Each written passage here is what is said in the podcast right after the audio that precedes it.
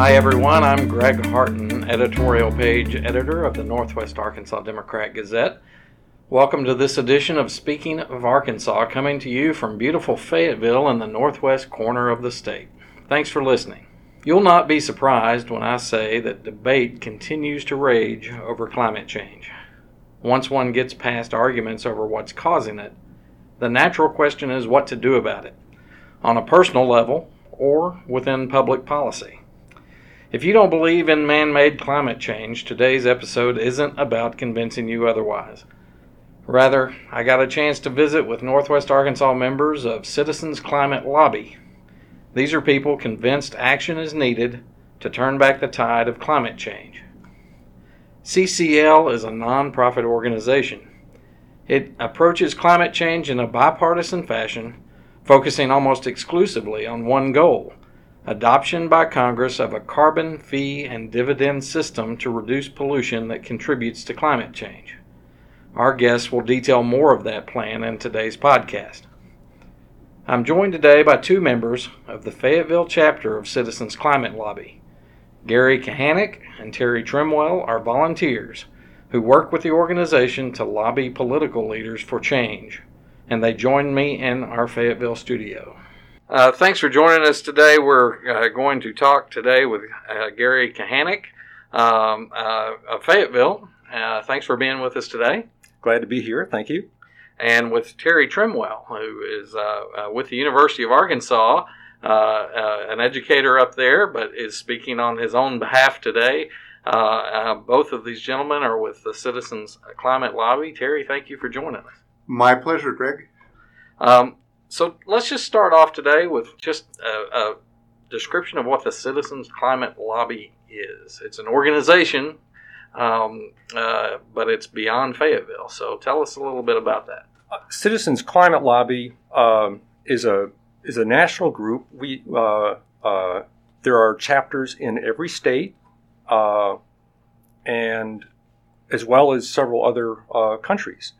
And the, the entire purpose is to get regular citizens to volunteer around a very specific purpose, and that is uh, to have Congress consider and ultimately pass a carbon fee and dividend, a, a way to put a price on carbon uh, that is emitted by the combustion of fossil fuels. And uh, Citizen Climate Lobby feels that that is a central uh, policy piece that needs to happen uh, if we're going to make significant progress uh, toward uh, mitigating climate change. And the organization's been around for um, since 2012, as I under, if I understood. Here in Arkansas. Here in okay. Arkansas, a little okay. before then, uh, nationally. Uh, the other thing uh, about Citizens Climate Lobby is that it is nonpartisan, bipartisan, and nonprofit. So uh, we don't accept uh, large donations from corporate interests, and uh, the vast number of uh, uh, our lobbyists, our volunteer lobbyists that descend on Washington, D.C., are all uh, just individual citizens doing something that they, they feel is going to help. Okay. And the solution that Citizens Climate Lobby proposes is revenue neutral, meaning it doesn't grow government. Okay. Well, I want to dive deeper into the carbon uh, fee and dividend here in just a few minutes. Um, but Terry, if you'd tell me a little bit, uh, I mean, limited time obviously, and, and climate change is a big topic, but give me a sense of what brought you into the uh, or to the conclusion that you really needed to step up and be involved. Uh, what you know, there, there are plenty of people out there that you know, kind of know a little bit about this and, and maybe are concerned about it, but they're not necessarily doing anything about it uh, day to day.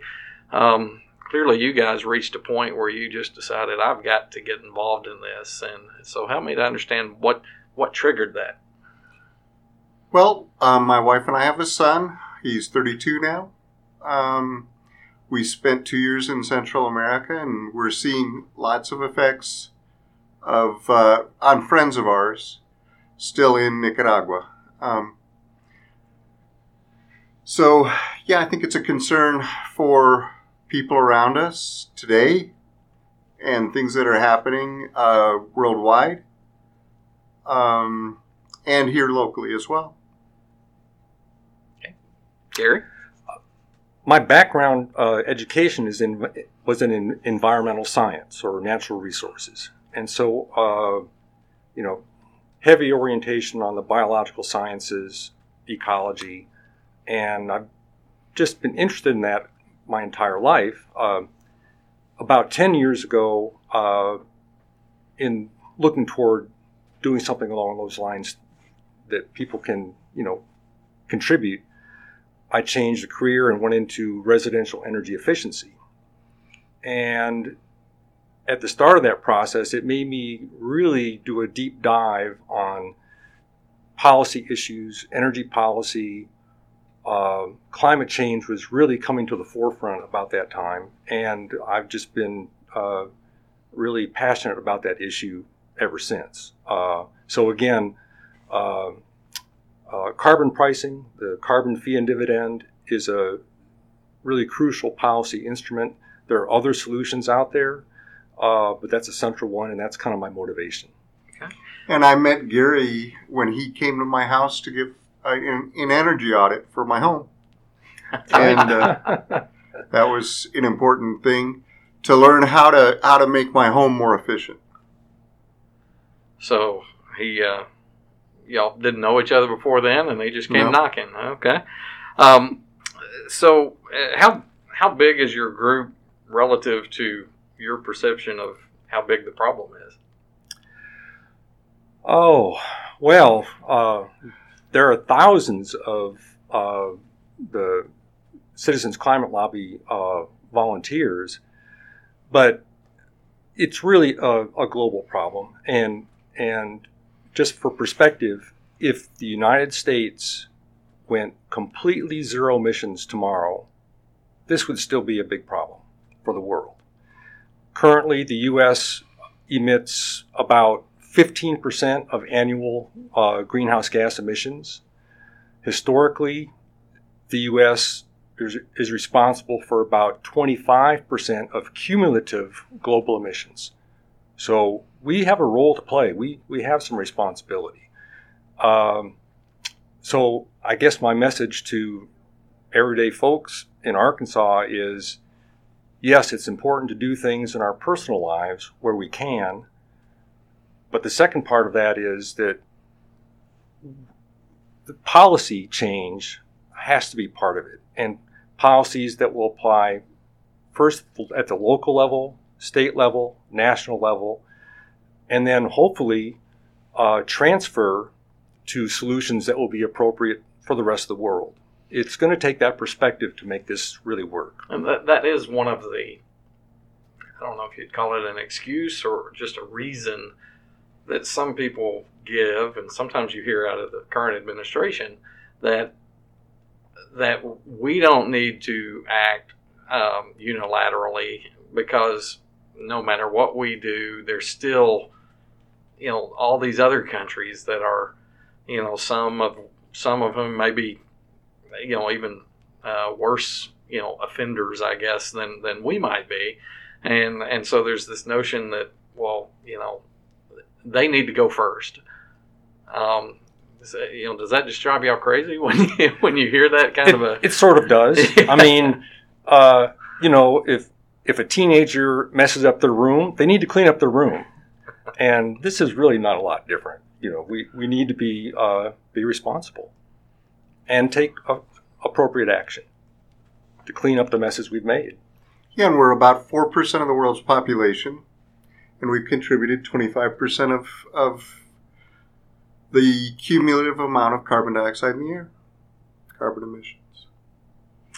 The um, you uh, you've talked a little bit about the carbon uh, fee and dividend. Uh, break that down for me for for listeners who might not uh, be as familiar with that as you guys are. Just uh, help help us to understand exactly how that makes a difference. Okay.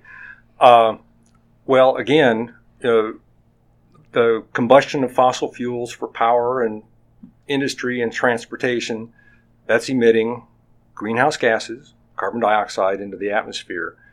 And currently, there's no penalty for that. Uh, so we're basically using the atmosphere as a sewer free of charge. There is a cost. Uh, you know, people's lives are are lost. Uh, it's causing environmental damage. There is a cost to society by that type of pollution.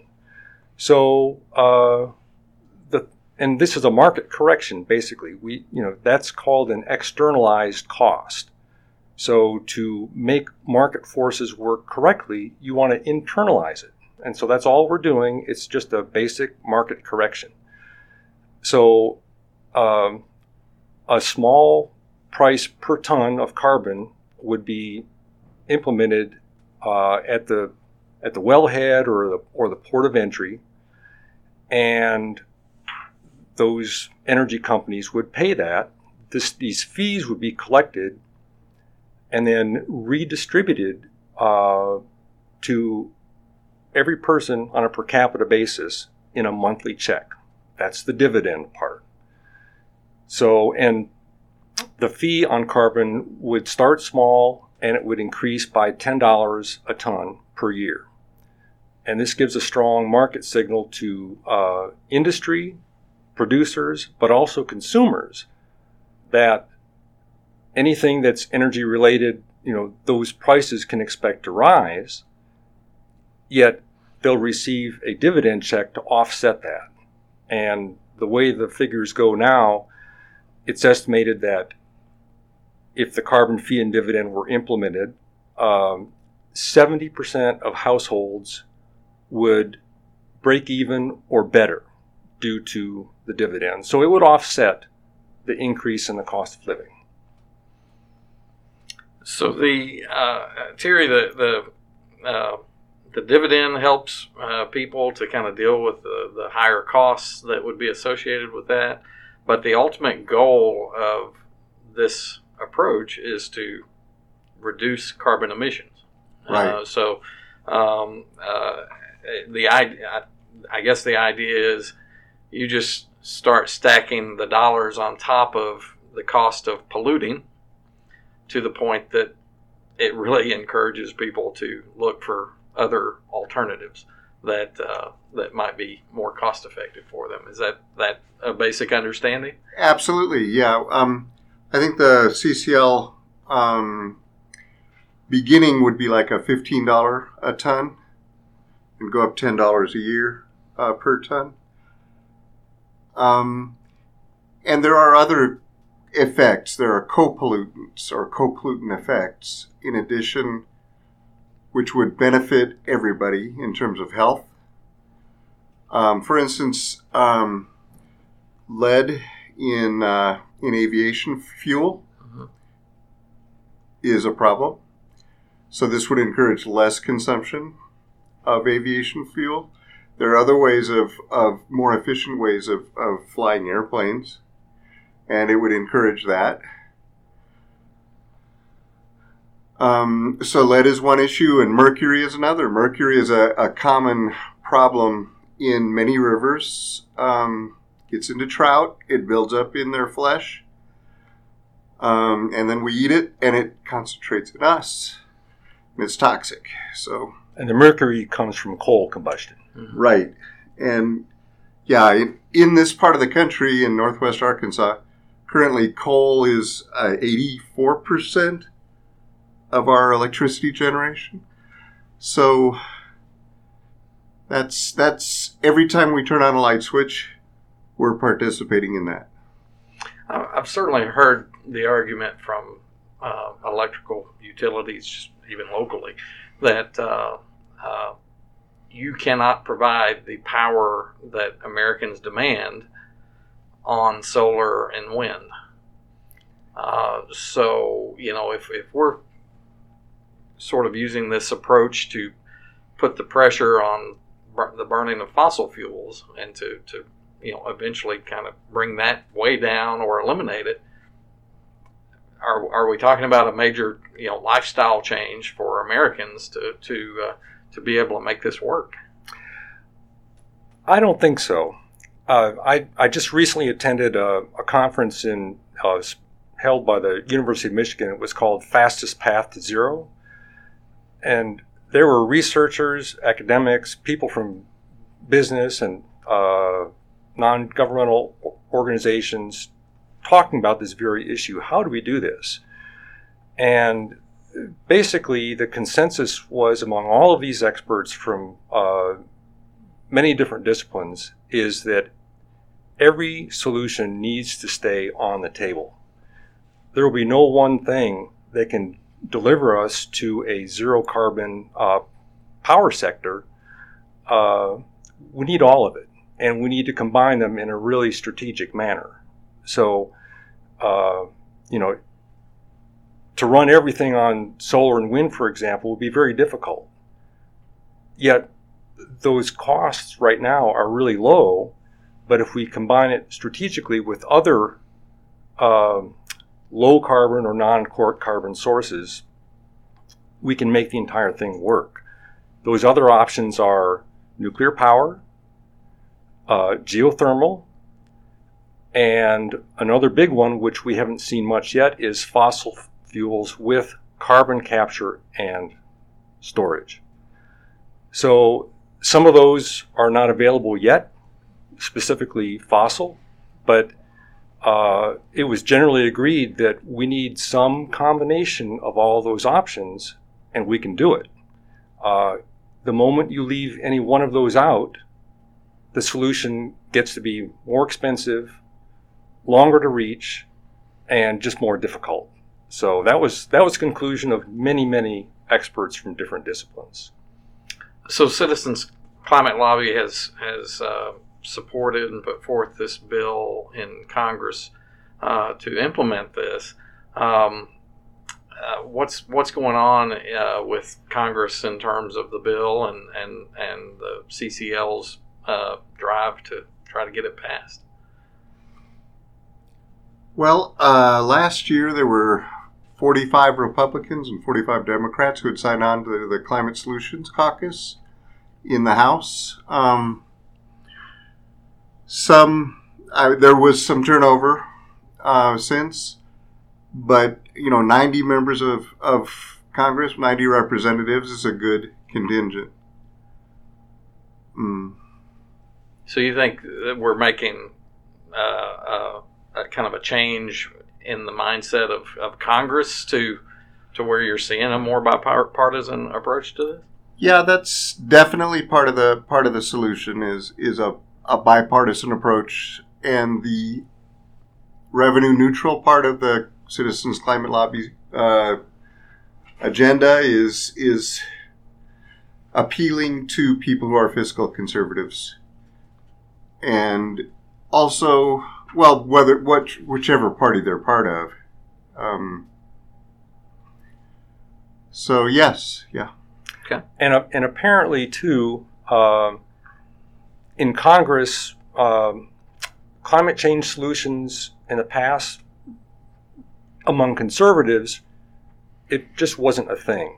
But it's been observed that within the last couple of years, conservatives are actually debating climate change solutions. So this is a significant shift. Uh, we think that Citizens Climate Lobby is responsible for at least part of that, but there there has been a, a, a more recent shift where uh, it's recognized that this is something that needs to be addressed. So give me a sense. Um, uh, you know, I think most of us we we kind of live our lives going to work and you know playing out in the Ozarks and all that, and we we don't really pay a lot of attention to things until it has that kind of direct impact on us. Um, give me a sense of how you guys feel climate change is having an impact here in Northwest Arkansas. Well, um, personally, I, I have allergies, and there's been a great increase in in uh, pollen in the air over the past 40 years, um, and over the past four years in particular. And, and how does that connect to climate change? Good. Um, it, it connects because as heat as heat increases, um, plants give off more pollen. Okay. And I I get more and more sick, or more sick more frequently and more severely. every year as a result of, of allergies. Well, this spring is definitely a, a good example to uh, bolster that argument. And another another example is flooding and droughts, and we've had both, and they're getting more and more severe. I'm a I'm a hydrologist by training, uh, engineering hydrologist, and the the data record demonstrates a, a sudden departure in the past 40 years, um, in terms of unreal. It used to be that a hundred year record was considered the gold standard for doing hydro- hydrology works and, and uh, planning for flooding. But as things have changed, there's been a sudden increase in both floods and droughts. So that buildings that were constructed in Fayetteville that were high and dry when they were built are now considered to be in flood zones. And that increases costs because then you need to buy flood insurance. Um, I, I've run into that over the years, just covering municipal government, where you, uh, you know, I had to learn, you know, when I heard people say, "Well, this was a, a hundred year flood," I, I wasn't quite sure what that was, but it has to do with probabilities and, and that sort of thing. And then, you know, five years later, you know, they're saying, "Well, this is another hundred year flood," and you're saying, "Wait a minute, you know, how does how does that work?" or in Nebraska, we had a thousand year flood recently. Um, what okay? What what a thousand year flood means is a 0.1 percent chance of an, an event happening. A one percent or a a hundred year flood is a one percent chance of happening every year. Okay. But it's been pretty obvious by the increasing number of hundred year, five hundred year, and thousand year floods that the num that the predictions aren't correct anymore. They don't hold any longer because the data has changed.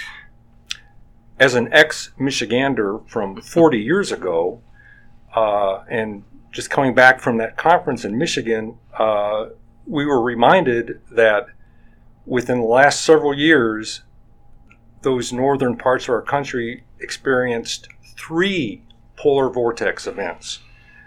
These were supposedly 1,000 year events. Three polar vortexes within several years. And that's because the jet stream has weakened and it wanders.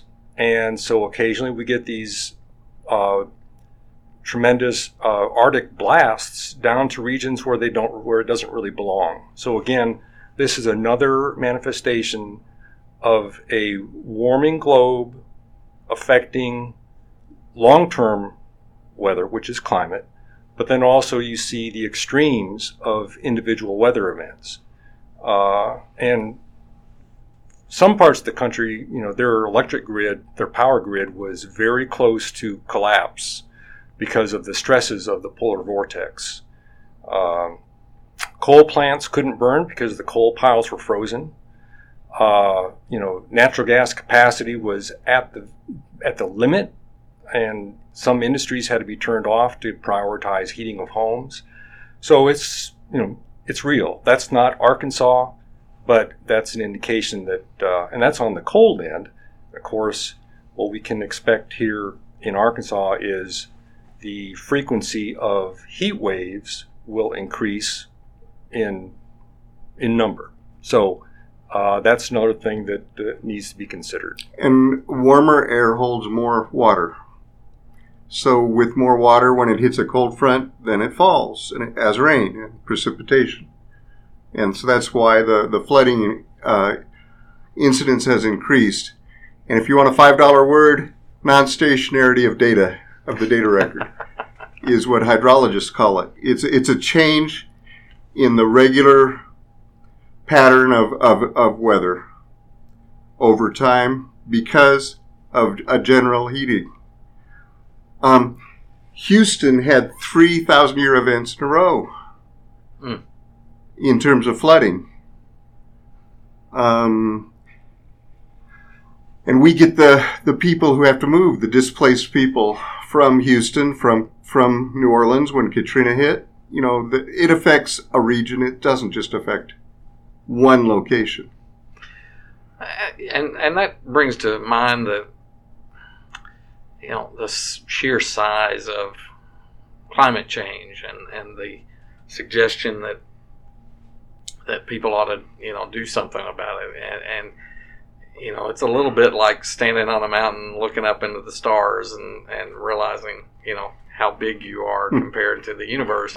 You know it, it, it makes you wonder what can i really do to, to make any kind of difference here? Um, fayetteville uh, city government uh, has started discussing Uh, uh, its own policy as far as uh, uh, what people commonly refer to as styrofoam containers and and and putting a ban on those. And you kind of look at those and go, well, what what difference will it really make if Fayetteville, just little little Fayetteville, you know, in the grand scheme of things, does this? You know, does it really have an impact? So, you know, how how do you guys approach people who kind of feel like you know, what can I do? What you know, what difference can I make? That's a great question, and um, I guess from studying that topic, you know, in depth over the last ten years, uh, my advice to people is don't sweat the small stuff. And I, there's a lot of misconception and misunderstanding about you know how large certain impacts are. Uh, a recent example is the uh, kerfuffle lately over plastic straws. To me, that's a small stuff item, and it turns out that in uh, our individual lives, probably the biggest single component that we have an impact on is transportation. Car travel, jet travel, and travel embodied in other items like uh, consumer goods, supply chain issues, right? Mm-hmm. Uh, and then so, and then beyond transportation, uh, probably consumer goods is the next biggest thing. The embodied energy in stuff we buy. I'm not saying don't buy things, but do your research, buy something that's high quality, that will last. Do I really need it? And the same thing with back on transportation. Uh, that weekend jaunt to Vegas, really? Maybe not. And uh, avoiding, not saying don't use planes, but that's something that has a really big impact. Uh, one avoided jet trip will save millions of straws worth of environmental impact. Sure. So, uh, and then you know, uh, utilities, u- utility companies ha- offer programs for energy audits, energy efficiencies. A lot of this is free. They're incentivized to help you out and uh, make your home more efficient. That's a good thing to do. Uh, moving more toward plant based diets, that can have a significant uh, uh, environmental impact. So, to me, those are the big things uh, that a person can do and have have a notable impact. But in addition to that, I would say that there needs to be the policy component too. And and I'm just saying this is what I did personally is choose one thing, just a suggestion, choose one thing that you're passionate about. Take the time to learn about it, become a citizen expert and then lobby. It doesn't matter what it is, but do your research, be careful about it. There's a lot of information on the internet. Not all of it is good, but uh, be passionate about something, learn and uh, advocate. And uh, I think a combination of personal life and uh, some type of appropriate political activism, and that's a way that a person can really have an impact. So connect the dots for me. How does my juicy, nice steak, how does that contribute to climate change? Um, through uh, fertilizer production is a highly petroleum intensive industry. for one thing, and your juicy steak or my juicy steak is requires eight times as much feed per pound of meat um, as you know a soy burger or or a substitute for the steak. Um, and each kind of meat has a different scale uh, point on the scale. So eight times for beef, about three times for poultry. Um, in terms of the conversion efficiency into meat. So we're we're basically just talking about it's it's not just me putting a, a, a piece of steak on the grill to cook that's causing the problem. It's you're talking about the process from from the very beginning that that feeds the cow or the chicken that that of course transportation and you know all of those things as well but that that actually gets that animal to the point of of being slaughtered and eventually in my in my supermarket uh, that that that process is what really has the larger impact. His wife was right a neurologist a Okay. physician. Um, and her talk on plant-based diets um, gets into personal health. Your health improves when you're a little less fat from eating lots of meat. Uh, your cholesterol goes down. So personal health improves and you also generate less carbon you know one eighth less uh, for a satisfying meal And one special thing about uh, cattle is that Hmm. they emit methane, mostly burps. hmm And methane is a very potent greenhouse gas, 80 times more potent than carbon dioxide. So, uh, you know, a large beef industry uh, that's got that additional uh, negative impact as well. Uh, and again, we're not saying people should completely go vegan, but to the degree that we can reduce uh, our meat intake, that's going to have a, a very favorable effect. So really, Margaret, on- I- once once somebody has reached the conclusion that climate change is an issue that they need to be personally doing something about, Yes. this this is an area where they could have an impact. Margaret and I started with meatless Mondays. You know, just having one day a week where we would avoid meat. And it's been fun. We've learned new re- recipes. Well, she's learned new recipes. I don't cook very well. Um, and you your palate changes and and as your diet changes, you don't you don't miss meat anymore. Okay, what else uh, can we touch on today in our limited time together to uh, to uh, help people understand what's what's at stake here? I would say, uh, well, mitigation, adaptation, and misery are going to be the result of climate change. We get to choose which one which one we emphasize. Do we want to mitigate, adapt, and everybody else is on their own, or do we want to increase misery? Um, and our actions has a direct effect on that outcome, and the legislation that we lobby for has a direct result, a direct outcome in in that ratio of mitigation, adaptation, and misery. So, how do you guys respond? I'm, I'm sure somebody's listening that is just a complete skeptic about, you know, the, the man-made climate change. Um, so, how do you respond when you run across somebody that, that feels that way? Boy, it's it's tough for me because I've just been brought up in the scientific tradition, and I look at the data. So there, for me, there's just absolutely no question. And for any single topic, has not been studied more intensively by the world scientific community than climate change. So uh, that's my perspective.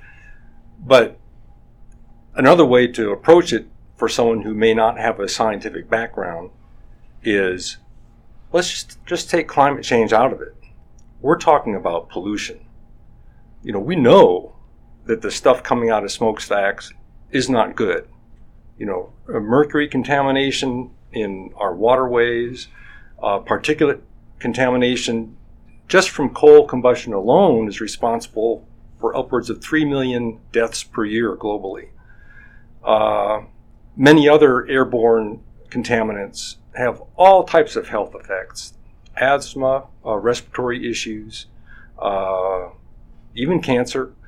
So, those are just from a public health perspective, there's plenty of reason right there to do what we can to uh, reduce and even eliminate those those emissions. So I think that for most people that would be that makes perfect sense. If you don't, if you can't uh, get your head around uh, the science of climate change, fine, we'll leave that out of the equation, and the avoided costs of healthcare and death and environmental damage uh, alone is more than enough justification to uh, pursue this. So my response would be, well, what if climate change is a hoax? And we just clean up the air? Wouldn't that be a, a terrible result? you know, if our grandchildren can breathe better air and see the stars, you know, what what what's to lose? All right. Well, gentlemen, I appreciate it very much. Gary Kahanick and Terry Trimwell, thank you so much for being here and visiting with us today. Thank you so much, Greg. Thank you, Greg. That's it for this edition. Thanks for joining us. To learn more about the Citizens Climate Lobby, you can visit citizensclimatelobby.org.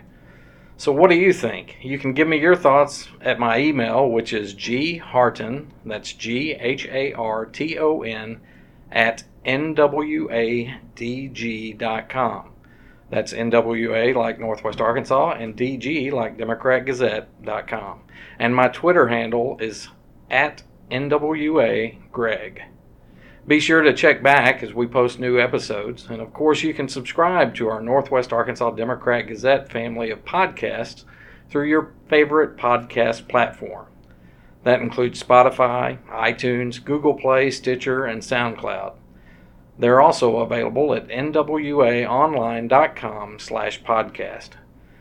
Until next time, this is Greg Harton for Speaking of Arkansas. Take care.